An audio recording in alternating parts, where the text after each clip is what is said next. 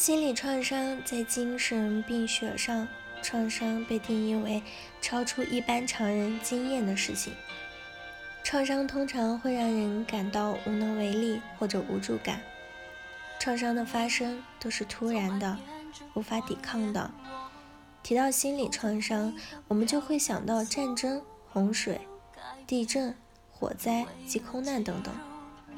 其实，心理创伤远远不只是这些强大的事件，还有在我们日常生活中可能会长期经验到的忽视、情绪虐待、躯体虐待或者暴力，都会促进心理创伤的形成。尤其是现代人浮躁的心理，更容易造成心理创伤的发生。心理创伤发生以后，我们要怎么办呢？接下来给大家介绍六种方法。第一，觉察过去的伤痕。心理调节的第一个步骤就是自我觉察，了解自己在成长历程中曾发生的事，并用现在的眼光去检视、回顾心理历程很重要。从心理学的角度来看，使一个人特别愤怒。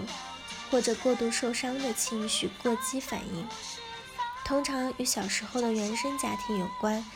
人要学习用现在的较成熟的、更客观的立场审视过去所发生的事情。第二点，了解自我防卫的三种形态。人际互相时互动时，有三种自我防卫的形态。了解。这三种心态，分析自己属于哪一种，然后清楚的知道问题出在哪里。第一种是讨好型的，以讨好的人来保护自己，这种人总是笑嘻嘻的，保护自己的方式就是甜言蜜语，主动上前和人握手打招呼，用只要我乖，人就爱我的内在誓言，希望天下所有人都爱他。但若是一直采用这种同一种的方式面对问题，而没有弹性时，就会出现状况。每个人应该不断的成长，学习用更成熟的心态与方法去解决问题。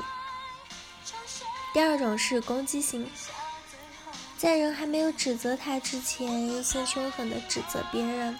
与每个人保持距离，用这种方法可以隐藏自己的软弱，不轻易被人刺伤，但付出的代价太大了，因为他内心其实很需要爱，却用攻击的态度拒人于千里之外。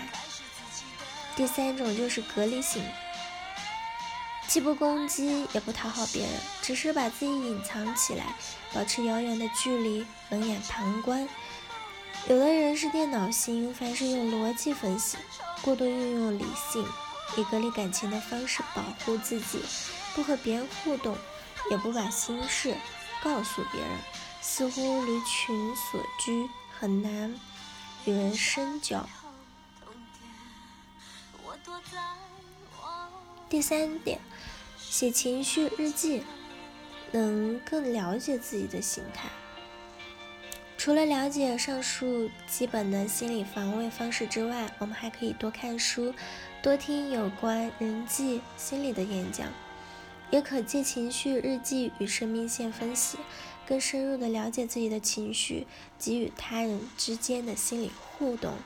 尝试写情绪日记，仔细思索生活中到底有哪些事会让你有。情绪过激的反应，把这类事情记录下来，借着情绪日记可以帮助我们审查思考，对于自己的成长、心理复健很有帮助。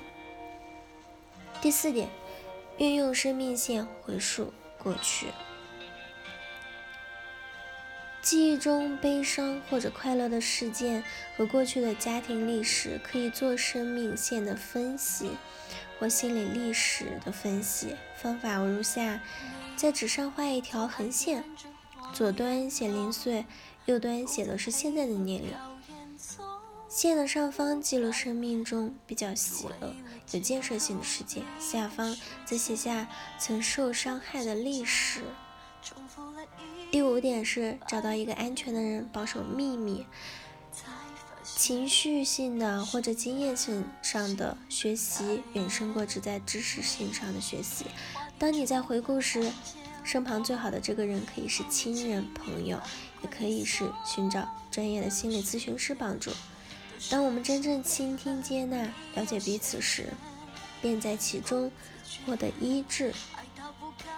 而这种心灵香气具矫正性的情绪治疗经验，是心灵医治过程中最重要的一环。第六点是改变生命密码，重塑自我。过去深层的创伤，创伤需要借着专业辅导帮助你走出伤痛，找到适合的支持团体，有人同行便不觉得那么孤单，也更有力量面对难题。也许我失败之外是别人曾经历过的、别人成功的经验，可以帮助我相互打气、扶持。但不管运用哪种方法，不曾经的创伤有多大，请你一定相信，它都可，它都可以被疗愈、被穿越。好了，这就是今天的节目内容了。我是 c e l i n e 我们下期节目再见。